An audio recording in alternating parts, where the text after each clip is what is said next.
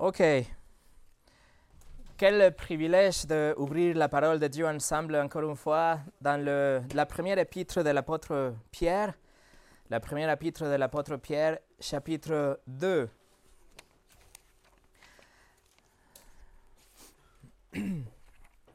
En Pierre chapitre 2. Et nous avons commencé l'étude de ce douzième, épître, ce douzième chapitre de Pierre il y a quelques temps. Et nous avons étudié déjà qu'à partir du verset 13 du chapitre 1, l'apôtre Pierre va nous donner quelques impératifs de, de, de, de, des ordres de la part de Dieu pour son peuple. Et notre obéissance est la réponse requise aux merveilles de notre salut. Alors nous avons vu déjà cinq impératifs jusqu'à là. Dans le chapitre 1, verset 13, on a vu Fixez votre espoir sur la grâce de Dieu. Après le verset 15, Soyez saints. Le verset 17, Conduisez-vous dans la crainte. Verset 22, Aimez-vous ardemment les uns des autres. Et dans le chapitre 2, verset 1, Désirez le lait pur de la parole de Dieu. Et après, on a vu la semaine avant Noël, le chapitre 2, verset 4-5, où Pierre nous expose à notre identité en Christ. Et il dit que nous sommes de pierres vivantes, que nous sommes de petites pierres qui sont construites dans le temple euh, pour former le temple spirituel de Dieu sur la base que c'est la pierre angulaire, le Seigneur Jésus-Christ. Et il va continuer pour quelques versets jusqu'au chapitre 2, verset 11, à élever l'Église. Il va encourager l'Église persécutée parce qu'il va nous rappeler qui nous sommes en Christ. Notre identité qui ne change pas même si nous sommes au milieu de la persécution. Et après le verset 11 du chapitre 2, il va revenir pour continuer à nous donner des, des impératifs divins quelles que soient nos circonstances, nous sommes des enfants de Dieu et nous sommes appelés à nous comporter, à mener une vie d'une certaine façon cohérente avec notre nouvelle nature. Alors, vous voyez, nous sommes nés de nouveau. Nous avons été déjà rachetés par le sang précieux de Dieu. Nous avons une nouvelle nature et nous sommes appelés à vivre une vie cohérente avec cette nouvelle nature. On ne peut pas venir ici le dimanche et déployer une nouvelle nature, déployer un caractère chrétien, mais après le enlever le lundi et pendant le reste de la semaine. Nous ne pouvons pas nous habiller pendant le culte avec un caractère chrétien, mais après le cacher pendant la persécution. Et nous ne pouvons pas non plus montrer parmi nos frères et nos sœurs un, un caractère chrétien et après on va le garder quand nous sommes devant nos ennemis. Et ça, c'est le thème, ou un des thèmes de 1 Pierre. Non seulement l'Église persécutée qui va être encouragée dans leur foi, mais aussi l'enseignement d'être cohérente, de vivre une vie cohérente avec notre nouvelle nature, une vie chrétienne, une vie cohérente avec notre foi en Christ, envers les saints et les autres, avec le monde autour de nous, mais aussi envers Dieu et envers sa parole. Alors aujourd'hui, Pierre va revenir pour euh, nous donner notre identité encore une fois. Il va nous, nous dire qui nous sommes en Christ pour nous encourager. Et cette fois-ci, il va encore une fois se euh, inspirer fortement de l'Ancien Testament et il va nous donner une conviction pour qu'on puisse continuer à obéir la parole de Dieu, même dans les moments difficiles. Aujourd'hui, il va nous montrer qui nous sommes en Christ, mais surtout combien Christ est précieux pour nous.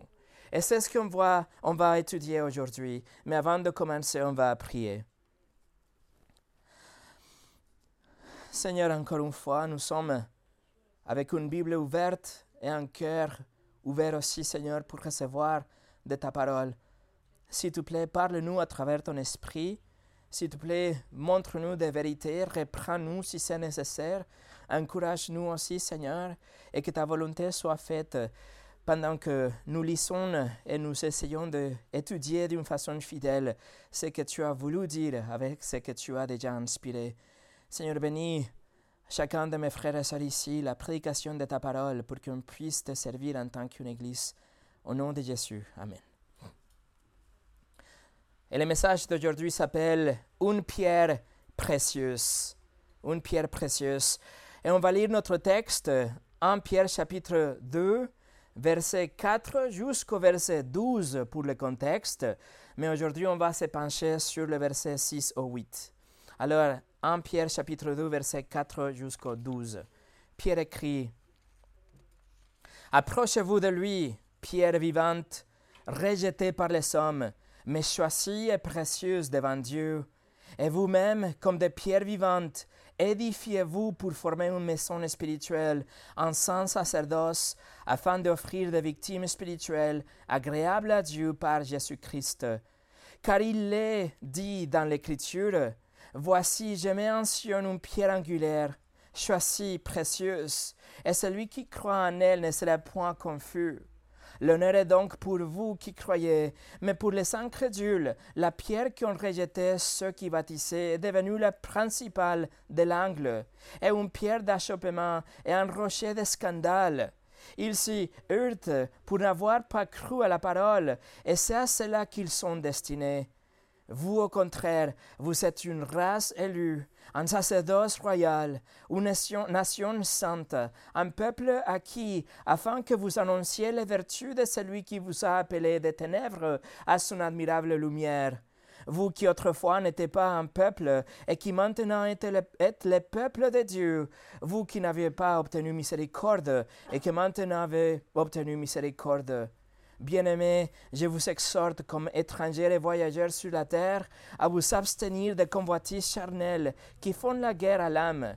Ayez au milieu des païens une bonne conduite, afin que là, même où ils vous calomnient comme si vous étiez des malfaiteurs, ils remarquent vos bonnes œuvres et glorifient Dieu au jour où il les visitera.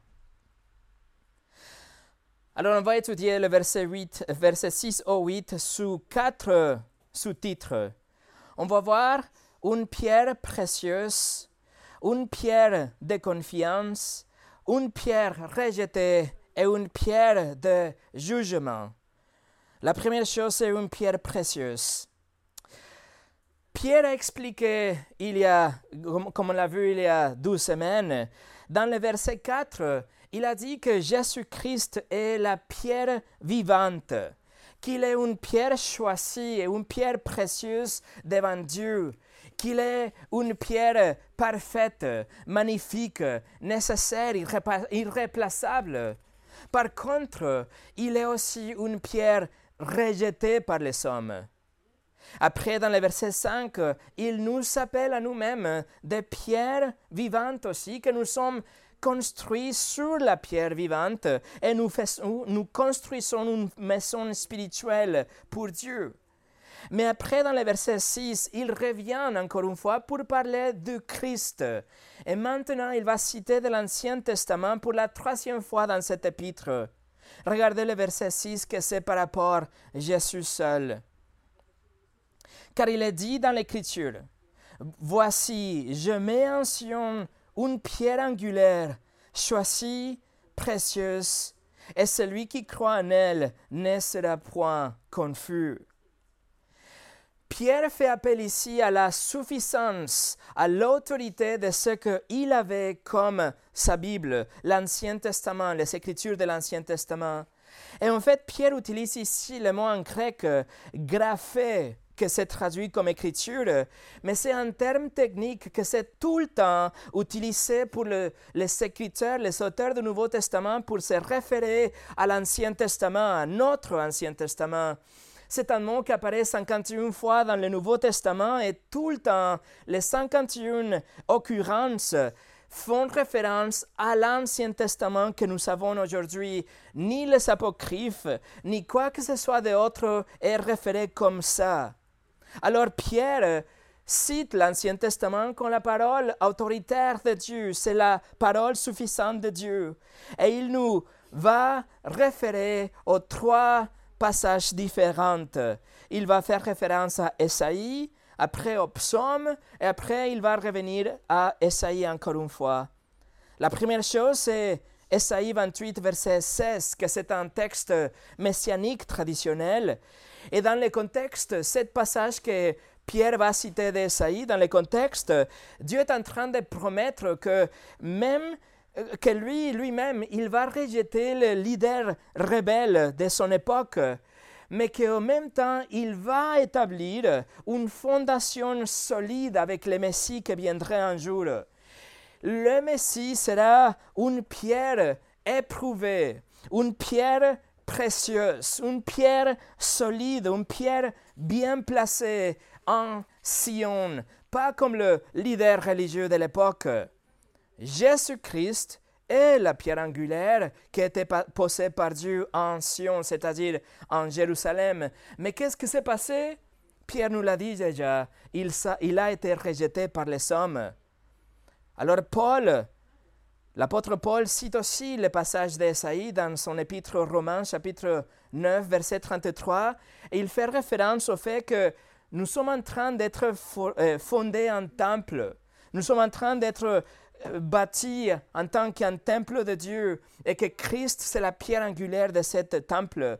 La base, c'est Jésus-Christ et nous, les croyants, sommes, sommes posés sur lui.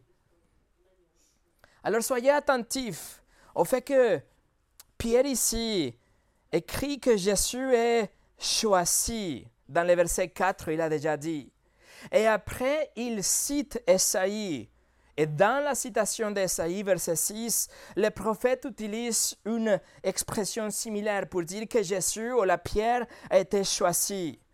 Dans le verset d'Esaïe, il dit qu'il était une pierre examinée. Il était une pierre qui avait été testée, pas une pierre euh, commune, mais c'est une pierre vraiment sélectionnée, scrutée. Et ça, c'est très intéressant, mes amis, parce que dans 1 roi chapitre 6, lors de la construction du temple de Salomon, il y avait des énormes blocs de pierre qui étaient amenés au site pour construire le temple, mais les pierres qui étaient amenées, ils avaient été déjà choisis et travaillés à la mine. Ils étaient des pierres déjà façonnées. Ils étaient des pierres déjà taillé et redimensionné pour qu'il puisse venir le assembler dans le temple comme si c'était un puzzle déjà avec le partie déjà prête, avec les blocs déjà prêts. Écoutez 1 roi chapitre 6 verset 7. Lorsqu'on bâtit la maison, on s'est servi de pierres tous taillées à la carrière et ni marteau, ni hache, ni aucun instrument de fer ne furent entendus dans la maison pendant qu'on la construisait. Et ça, c'est une image de Dieu qui a choisi en Christ une pierre parfaite. Jésus était une pierre parfaite pour former une, une maison spirituelle. Il était la pierre angulaire parfaite qui était déjà à la base parfaite. Ça veut dire qu'il n'y a aucun changement dans la personne de Jésus-Christ. Sa parole ne change pas. Il n'y a pas d'addition dans son caractère pour lui rendre parfait. Il n'y a pas de, de, modification sur son œuvre pour qu'il soit la pierre parfaite. Il n'y a pas de soustraction de sa suffisance. Mais Jésus-Christ était déjà parfaite. Et il est la seule pierre angulaire de l'Église.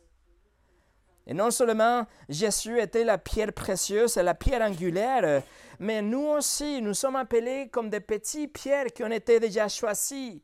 Mais nous, on été choisis avec nos faiblesses et avec nos défauts. Nous sommes été, on a élus avant la fondation du monde pour prendre parti dans ce projet de construction ensemble avec Christ, la pierre parfaite. Non seulement Christ la pierre précieuse, la pierre choisie, mais regardez comment Esaïe le écrit, comment Pierre cite le prophète Esaïe dans le verset 6. Car il est dit dans l'Écriture, Voici, je mets en Sion une pierre angulaire, choisie, précieuse et celui qui croit en elle ne serait point confus. Nous, en tant que pierre imparfaite, on était choisis dans la mine de l'éternité avant que le temps commence. Pierre écrit dans le chapitre 1, verset 1, que nous sommes les élus de Dieu. Et le grec, c'est eklektos. Et ici, dans ce verset, Jésus-Christ est le même éclectos de Dieu, le même mot dans le verset 4, chapitre 2, le même mot dans la citation d'Esaïe aussi. Esaïe écrit que le Messie était choisi, le, le Messie était choisi, il était la pierre parfaite. Et pourquoi il est parfait Pourquoi il est choisi? Parce que sa valeur, la valeur de Jésus est au-delà de toute mesure. La grandeur de Jésus est inexprimable. Sa classe est inégale. La valeur de Jésus est au-delà de tout ce que nous pouvons imaginer. Il est précieux, il est irréplaçable, il est nécessaire, il est vital. Il est essentiel pour notre vie quotidienne et bien sûr pour notre éternité. Il est la pierre angulaire. Ce n'est pas une exagération de le représenter comme ça. Sans lui, le bâtiment s'effondrerait. C'est lui qui détermine les angles. C'est lui qui nous donne la ligne droite. C'est lui qui est le soutien de toutes les structures. C'est lui qui va diriger la bonne direction de l'Église et de votre vie. C'est lui le fil à plomb qui va déterminer qui est droit et qui est, droit, qui est euh, euh, tordu. Il est le standard en lui-même. Personne ne définit le standard que lui. Il définit lui-même ce qui est symétrique et ce qui n'est pas. Sans lui, vous, le petit Pierre, choisi, vous et moi, nous serons aucun modèle nous serions aucune fondation, nous serions sans, soutien. On se effondrait le moment qu'on met un sur l'autre. Nous serons complètement inutiles. Nous ne serions pas en mesure d'être assemblés. On n'aurait pas la possibilité d'accomplir notre objectif en tant que petit pierre pour construire une maison pour Dieu. C'est pour ça que Jésus a dit dans la parabole de la vigne et les serments. Il a dit dans Jean 15, verset 5, il a dit, Sans moi, vous ne pouvez rien faire. Ce n'est pas une exagération. Jésus est la pierre précieuse, c'est la pierre angulaire. C'est lui la basse, c'est la partie, la pierre choisie de Dieu. Jésus était déjà parfait, mais quand il était ici, il est devenu encore plus parfait, pour le dire d'une façon, dans le fait qu'il était tenté dans toutes les manières, et pourtant il a resté sans péché. Il a obéi jusqu'à la mort, et même la mort sur une croix. Et sur sa personne et sur son œuvre, l'Église est bâtie comme on étudiait la dernière fois, la semaine passée. C'est le Seigneur qui, bâtit, qui bat son Église et même les portes de séjour, de, séjour de mort ne pourront pas l'empêcher de bâtir son Église. Jésus-Christ est précieux. Jésus-Christ est la pierre choisie. Laissez votre doigt ici et allez au Éphésiens chapitre 2. Ephésiens chapitre 2 parce que Paul va utiliser la même image. Il utilise la même image de cette pierre angulaire quand il va écrire à l'église en Éphèse. Ephésiens chapitre 2 verset 19 au 22. Paul écrit Ainsi donc, vous n'êtes plus des étrangers ni des gens du dehors, mais vous êtes concitoyens des saints, gens de la maison de Dieu vous avez été édifiés sur le fondement des apôtres et des prophètes, Jésus-Christ lui-même étant la pierre angulaire. En lui, tout l'édifice, bien coordonné, s'élève pour être un temple saint dans le Seigneur. En lui, vous êtes aussi édifiés pour être une, vision, une habitation de Dieu en esprit. Alors, mes amis, je n'exagère pas quand je vous dis, sans Christ, vous êtes rien. Sans Christ, on n'est rien. Il est tout. Il est la pierre précieuse. Et c'est grâce à lui que nous pouvons avoir une valeur aujourd'hui.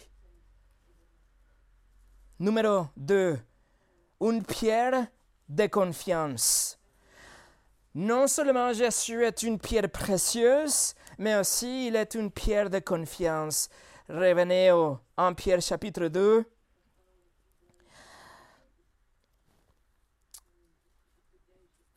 Alors la citation de Esaïe par Pierre dit dans la deuxième partie de verset 6, Et celui qui croit en elle, la pierre, ne sera point confus. Dieu annonçait à travers les prophètes que la foi, la vraie foi dans ce Messie qui viendrait, la pierre angulaire qui viendrait, sera quelque chose de sûr, de solide, que vous ne serez pas déçus, vous ne serez pas désillusionnés si vous placez votre confiance sur le Messie, la pierre angulaire. C'est intéressant que ça ait utilisé un verbe que ça veut dire littéralement être pressé ou se dépêcher pour aller quelque part. Mais c'était une expression qui était euh, euh, connue ou traduite par euh, la version grecque de l'Ancien Testament, la LXX, comme ne pas être confus. Mais littéralement, ça veut dire que si vous mettez votre confiance sur le Seigneur, vous n'allez pas courir dans la panique. Vous ne serez pas euh, pressé pour vous cacher de la honte. Vous ne serez pas déçu, vous ne serez pas euh, pressé pour vous cacher ou pour essayer de, comprendre la vérité. Vous, vous, ne serez jamais déçu ou confus. Et c'est la vérité biblique. Tous ceux qui placent leur confiance en Christ, la pierre précieuse, la pierre choisie, ils sont sûrs ils sont en sécurité car il ne vous trompera jamais. Le prophète Jérémie, dans le chapitre 17, versets 7 et 8, a écrit quelque chose comme ça. Écoutez, Béni soit l'homme qui se confie dans l'Éternel et dont l'Éternel est l'espérance. Il est comme un arbre planté près des eaux et qui étend ses racines vers les courantes. Il n'aperçoit point la chaleur quand elle vient et son feuillage reste verte. Dans les années de la sécheresse, il n'a point de crainte et il ne cesse de porter du fruit. Alors, mes amis, vous placez votre confiance en Jésus-Christ et vous ne serez jamais déçus. Comme Pierre, Paul aussi évoque Esaïe, Esaïe chapitre 26, et il ajoute de Joël chapitre 2, et il écrit aux Romains. Écoutez, Romains chapitre 10, verset 11 au 13. Quiconque croit en lui, Jésus, ne sera pas confus. Il n'y a aucune différence en effet entre les Juifs et les Grecs, puisqu'ils sont tous un même Seigneur qui est riche pour tous ceux qui l'invoquent. Écoutez, car quiconque invoquera le nom du Seigneur sera sauvé. Vous voyez la assurance? La question est, avez-vous invoqué le nom du Seigneur? Si vous dites oui, alors vous serez sauvé. Pas de question. Ce n'est pas une possibilité, ce n'est pas un peut-être, ce n'est pas on verra bien ou, si quelque chose passe, ou ça dépend d'une autre chose. Non, il y a une certitude. Vous serez sauvés. Il y a de la sécurité absolue. Et Pierre nous le dit, vous ne serez pas déçus. Jean 3,16, vous connaissez le verset Dieu a tant aimé le monde qu'il a donné son Fils unique afin que quiconque croit en lui ne périsse point, mais qu'il ait la vie éternelle. Certitude, assurance. Mais la question, encore une fois, est avez-vous cru en lui? Avez-vous cru en lui au point de lui donner votre vie? De lui faire confiance avec votre éternité. Avez-vous compris votre condamnation, le poids de votre péché, la condamnation que vous méritiez?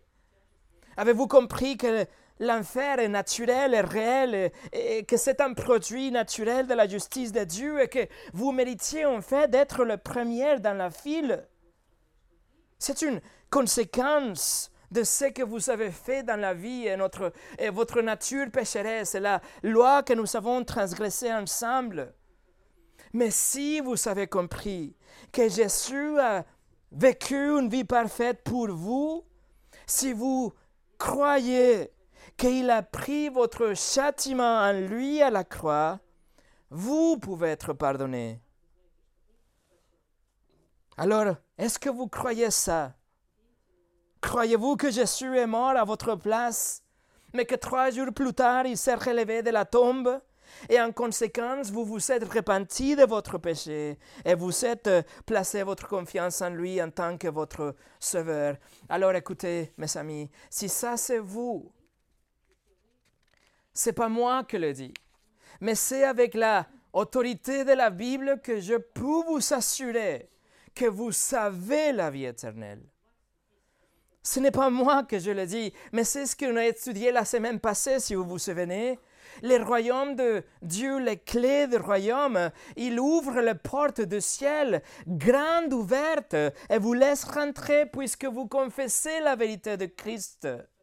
Et Dieu lui-même a ouvert la porte pour vous. Je ne fais pas, je ne fais une autre chose que relayer ce qu'il a déjà dit dans sa parole éternelle. Vous savez la vie éternelle. Ça veut dire que vous étiez choisi comme une petite pierre même avant la fondation du monde. Et ça veut dire qu'aujourd'hui, vous êtes en train d'être construit dans cet euh, bâtiment posé sur la pierre angulaire et vous ne serez jamais confus. Vous ne serez jamais déçu, vous ne serez jamais retiré de ce projet de construction. Vous ne serez jamais remplacé pour une autre pierre. Vous, ne, vous n'allez jamais tomber de cet bâtiment. Vous ne serez jamais fissuré. Vous ne serez jamais déçus. Pas en raison de ce que vous faites ou ce que vous êtes, mais en raison de Christ, la pierre précieuse, la pierre angulaire. Alors je répète, si vous avez fait confiance à Jésus comme votre Rédempteur, vous n'aurez pas crainte, vous ne serez jamais déçus. Votre vie est dans ce main, tout comme votre éternité. Voilà le Seigneur Jésus-Christ, la pierre de confiance. Numéro 3, la pierre de rejet. Une pierre de rejet. Regardez les versets 7 et 8. L'honneur est donc pour vous qui croyez, mais pour les incrédules, incrédules la pierre qu'on a rejeté ceux qui bâtissaient est devenue la principale de l'angle, et une pierre d'achoppement, et un rocher de scandale. Ils s'y heurtent pour n'avoir pas cru à la parole, et c'est à cela qu'ils sont destinés. Alors après, avoir cité Esaïe, maintenant Pierre fait un commentaire. Il s'agit d'un commentaire biblique, mais ce commentaire, ce n'est pas comme le commentaire que nous achetons mais c'est un commentaire inspiré de Dieu. Et maintenant, il nous montre le honneur que nous avons, car nous croyons en lui. Et en fait, je vous, je vous dis juste comme une note, à côté que Charles Spurgeon a prêché ces versets comme son premier texte de sa vie. À l'âge de 16 ans, juste après sa conversion, il a pris 1 Pierre chapitre 2 verset 7 et il a dit qu'il ne, il ne pouvait pas prêcher d'aucun autre texte parce qu'il voudrait montrer combien il est précieux Jésus. En se souvenant de ces journées, Spurgeon a dit, Christ était précieux pour mon âme. Et j'étais dans le vif de mon amour et je ne pouvais pas me taire quand il était question du, précieux Jésus. Voilà, mes amis, Jésus est précieux pour nous. Et s'il il est précieux, c'est un honneur pour nous de le trouver précieux. L'honneur est pour nous, car nous croyons. La Bible de Genève le traduit comme ça, la Bible Osterwald aussi le traduit correctement. L'honneur est donc pour vous qui croyez. C'est un honneur de connaître Dieu surnaturellement. C'est un honneur de savoir que nos yeux ont été ouverts à notre propre péché, mais aussi à la lumière de l'Évangile. C'est un honneur de savoir que nous sommes déclarés justes et innocents et, acceptés par Dieu, par ce que Jésus a fait pour nous, sa vie et sa mort et sa résurrection. Et c'est un honneur aussi d'être construit ensemble avec des frères et des sœurs posés sur le rocher solide que c'est le Seigneur Jésus-Christ. Et c'est un honneur de savoir que notre foi n'est pas en vain, mais que notre Sauveur ne nous décevra pas. C'est un honneur d'appartenir à la maison de Dieu. Et plus tard, Pierre va demeurer dans ce fait que c'est un honneur pour les chrétiens. Après, dans le verset 9, mais ça, on, va le voir la semaine prochaine. prochaine euh, mais maintenant, il va vous juste faire, un contraste. L'honneur que nous avons contre le déshonneur qu'appartient à nos croyantes. Alors, qu'est-ce que c'est déshonneur. Qu'est-ce que déshonneur pour les non-croyantes? Pierre explique et il poursuit cette pensée. Il va utiliser une métaphore de, Pierre encore une fois et il cite le psaume 118. Ça, c'est sa douzième citation ici. Regardez la deuxième partie de verset 7. Il dit Mais pour les incrédules, la pierre qu'ont rejetée ceux qui bâtissaient est devenue la principale de l'angle. Alors les constructeurs, ceux qui bâtissaient étaient les Juifs. Le leader religieux de l'époque qui était censé à, construire la maison spirituelle et fonder la maison sur le Messie. Mais en revanche, ils ont fondé une autre religion fondée sur leur propre tradition. Et Aujourd'hui, nous connaissons nombreuses religions qui invoquent aussi le nom de Christ, le nom de Jésus, mais ils rejettent la révélation claire de Jésus selon les Écritures. Et ils construisent une religion, une pensée basée sur de mythologie, basée sur de superstitions et leur compréhension idolâtre de ce qui est Dieu. Ils s'imaginent un Dieu avec lequel ils sont à l'aise, ils s'imaginent un Dieu qui, comme un gros ours en peluche, ou un, grand-père affectueux, ou, quelqu'un qui est juste assis là pour, pour boire un verre ou fumer une cigarette avec vous, juste un copain, ou juste un distributeur de coca où vous allez déposer une pièce avec une prière et il va vous donner quelque chose en revanche ou il imagine un Dieu impersonnel, juste une forme d'énergie quelque part avec lequel vous n'êtes pas redevable. Il s'imagine le Dieu qu'ils veulent. Et ça, c'est rejeter la seule pierre donnée par Dieu. C'est rejeter la pierre que Dieu a placée lui-même.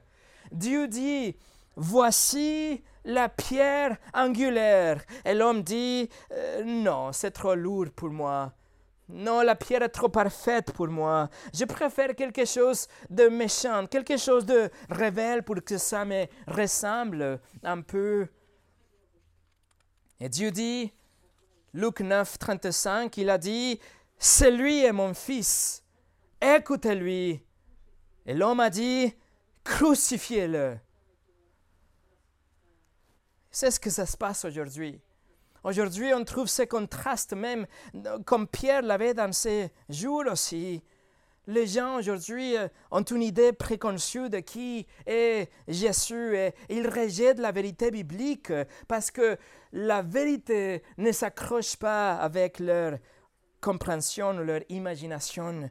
Et en conséquence, ils vous rejettent et il rejette l'Église et il harcèle socialement les communautés chrétiennes et il essaie de rabasser la culture chrétienne et d'imposer leurs règles, leur culture et il essaie que vous vous adaptez à eux, que vous prenez leur vision du monde, que vous adorez leur Dieu, le Dieu du plaisir, le Dieu de l'humanisme, le Dieu du relativisme, le Dieu de la mode, le Dieu de, le divertissement, le loisir, l'immoralité, l'athéisme, le changement climatique, le gnosticisme, la philosophie, etc.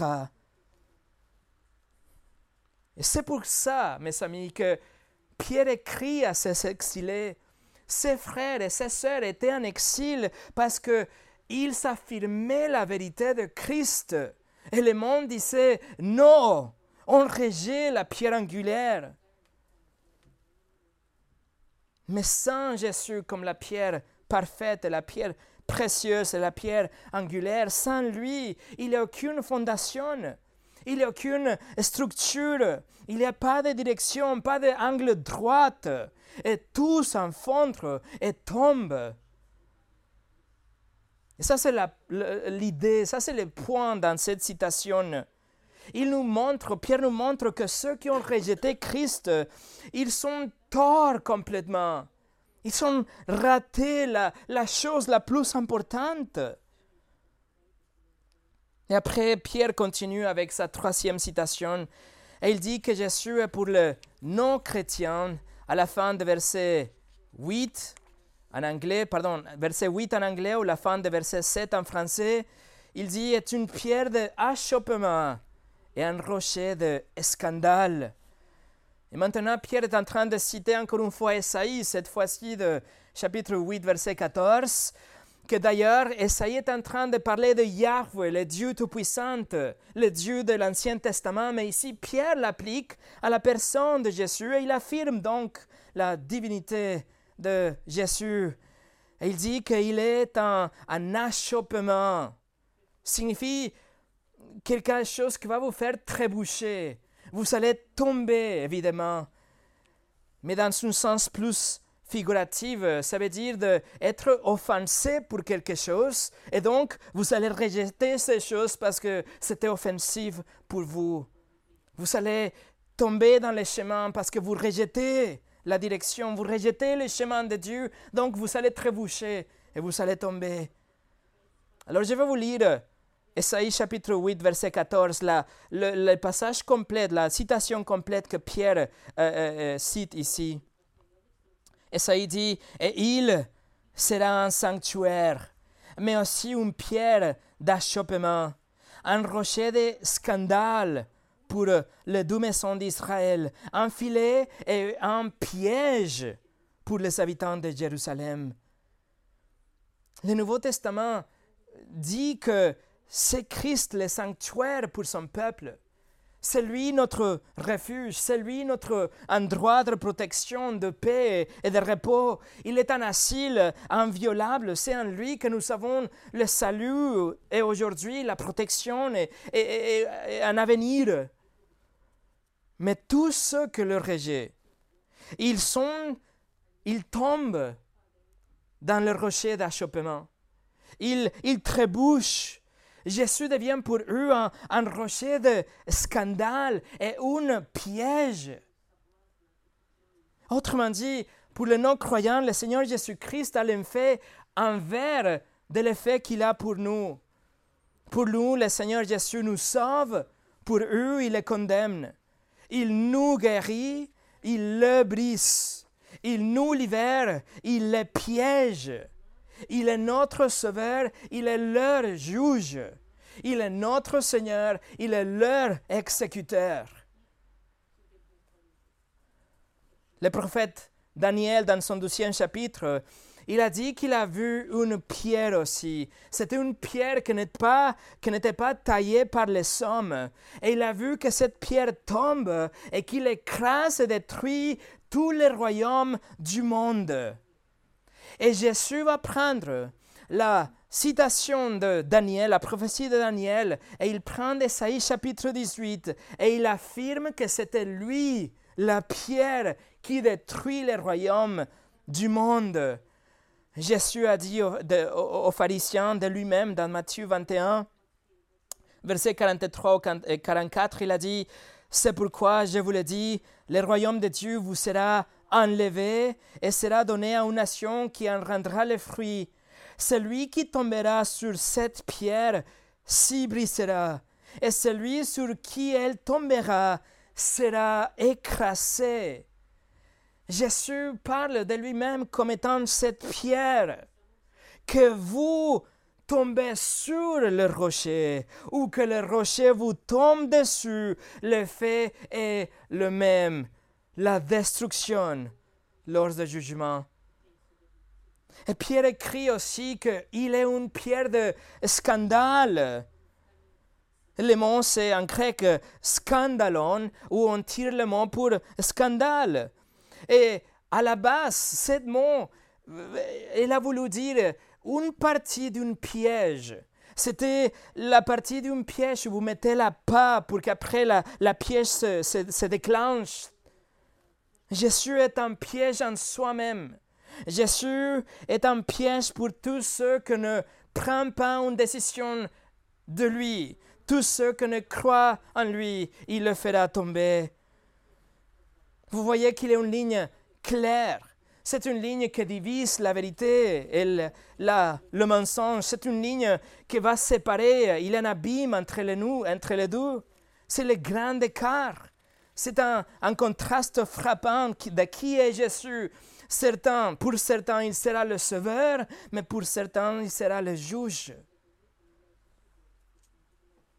Quelques-uns sont honorés. Si vous voyez à Jésus comme précieux, vous êtes honorés. Mais il y a des autres qui sont déshonorés parce qu'ils verront Jésus comme un piège. Et numéro 4, une pierre, une pierre de jugement le verset 8. Ils s'y heurtent pour n'avoir pas cru à la parole, et c'est à cela qu'ils sont destinés.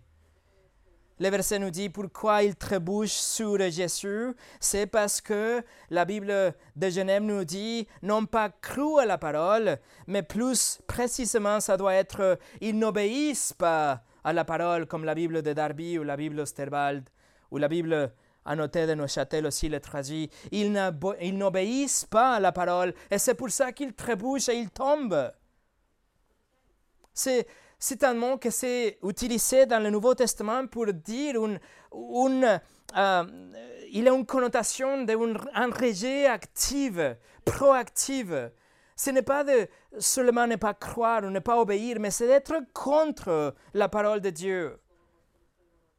Par exemple, dans Acte 14, euh, verset 2, chapitre 14, verset 2, il nous dit, mais ceux des Juifs qui ne crurent point, même mot, ils ne crurent point, mais écoutez ce qu'ils font en conséquence. Ils s'excitent et, et rient les esprits des païens contre les frères. Voilà, ils sont contre la parole. Ils sont endurcis, ils sont incrédules, et donc ils font des choses contre le peuple de Dieu. Encore une fois, ce n'est pas seulement de ne pas obéir la parole, mais c'est de s'opposer à tout ce qui vient de Christ et de la vérité biblique. Alors dans l'esprit de Pierre, il y a cette dichotomie, il y a cette distinction.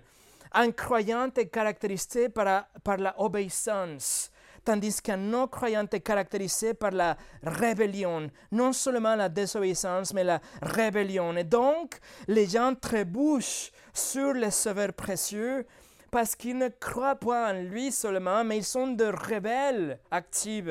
Ils lèvent le poing contre Dieu et contre son Messie et ils détestent Christ et ils se moquent de la parole et ils persécutent les disciples. C'est-à-dire, mes amis, que Jésus-Christ est la clé de toute la destinée de chaque être humain, de toute l'histoire. Chaque personne, un jour, doit rencontrer la pierre angulaire. Et Jésus-Christ sera soit précieux pour vous, ou vous le rejetterez et même vous le détesterez. Il n'existe pas de terrain neutre selon la Bible. Si vous lui rejetez, Christ ne veut pas disparaître de votre chemin. Le rocher sera là au milieu du chemin. Vous ne pouvez pas tout simplement le enjamber pour continuer à marcher tout droit. Vous ne pouvez pas l'ignorer. Le rocher sera là. Et soit il va vous construire, soit il va vous détruire, soit il va vous sauver, ou soit il va vous juger. Mais vous allez le rencontrer, vous allez être devant la pierre angulaire. Et pour finir, mais si Jésus est précieux, alors pourquoi il y a des gens qui le détestent? Pourquoi il y a des gens qui trébuchent avec lui et qui tombent et qui seront détruits par lui? La dernière partie de verset 8 nous le dit. Et c'est à cela qu'ils sont destinés. Et c'est à cela qu'ils sont destinés. la question se pose, les non-croyantes sont-ils destinés à désobéir et se révéler Ou bien sont-ils destinés à trébucher à cause de leur propre rébellion? On va aller ensemble à l'épître de Jacques, chapitre 1, qui nous donne un indice. Jacques, chapitre 1. Soit les gens sont destinés à se révéler soit les gens ils sont destinés à être jugés à cause de leur propre rébellion. Regardez, regardez Jacques chapitre 1, verset 13 au 16. Que personne, lorsqu'il est tenté, ne dise C'est Dieu qui me tente. Car Dieu ne peut être tenté par le mal. Il ne tente lui-même personne. Mais chacun est tenté quand il est attiré et amorcé par sa propre convoitise. Puis, la convoitise, lorsqu'elle est conçue, enfante le péché. Le péché, étant consommé, produit la mort. Ne vous y trompez pas, mes frères bien-aimés. Ça veut dire que Dieu ne désigne pas votre incrédulité, mais il désigne la conséquence de votre incrédulité. Il a décrété déjà les jugements pour votre rébellion.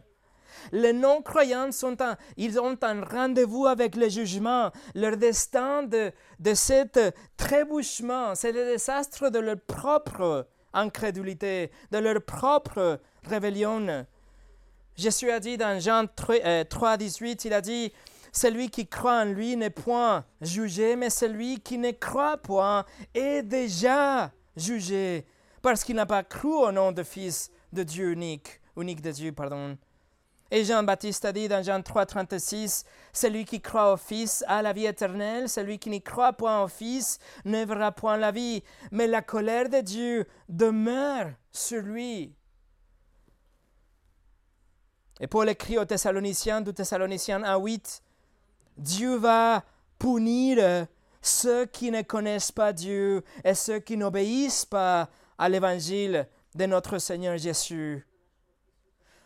Donc Dieu ne pousse pas les gens à l'incrédulité, mais avec certitude, il déclare qu'il a déjà établi le jugement à leur incrédulité. Tous ceux qui demeurent dans leur incrédulité, dans leur désobéissance, dans leur rébellion, seront jugés. C'est ça que Dieu a déjà établi. C'est la conséquence de leur désobéissance. Et c'est à celui qu'ils sont destinés. Alors il y a cette certitude, mes amis, il y a un châtiment divin qui arrive avec certitude pour ceux qui restent dans leur péché et ceux qui, qui vont rejeter la pierre angulaire. Ça veut dire que le destin éternel de chaque personne d'aujourd'hui et de demain et pour la vie d'aujourd'hui et la vie éternelle dépend de sa relation avec Christ. Soit vous serez construit avec lui la pierre précieuse, lui comme la pierre angulaire, et vous allez croire en lui, et vous ne serez jamais déçus. Ou soit vous allez vivre dans la désobéissance et la, rébellion, et vous allez être contre lui, et vous allez rejeter la, la révélation de Dieu et son Messie, sa pierre angulaire. Mais là, vous serez écrasé lors du jugement. Il est une pierre précieuse mais il est aussi une pierre de jugement. Alors répentez-vous de vos péchés aujourd'hui et croyez en lui. Donnez-lui votre vie. Croyez dans le Seigneur Jésus-Christ pendant que vous avez encore du temps. Prions.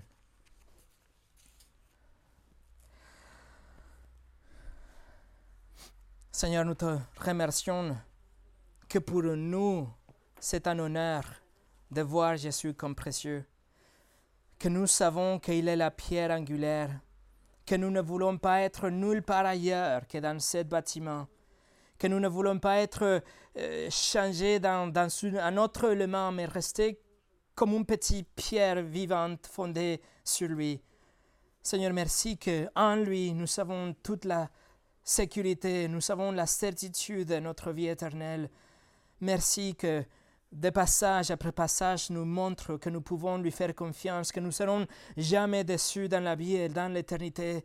Et Seigneur, oh Dieu, je te demande, s'il te plaît, pour tous ceux qui rejettent le Messie aujourd'hui, tous ceux qui regardent la pierre angulaire et ils disent non, tous ceux qui se moquent de ta parole, tous ceux qui se moquent de ton peuple.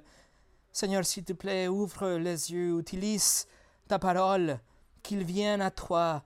Sauve-les de la piège que c'est le Seigneur Jésus-Christ en jugement. Sauve-le de cette pierre qui va les écraser.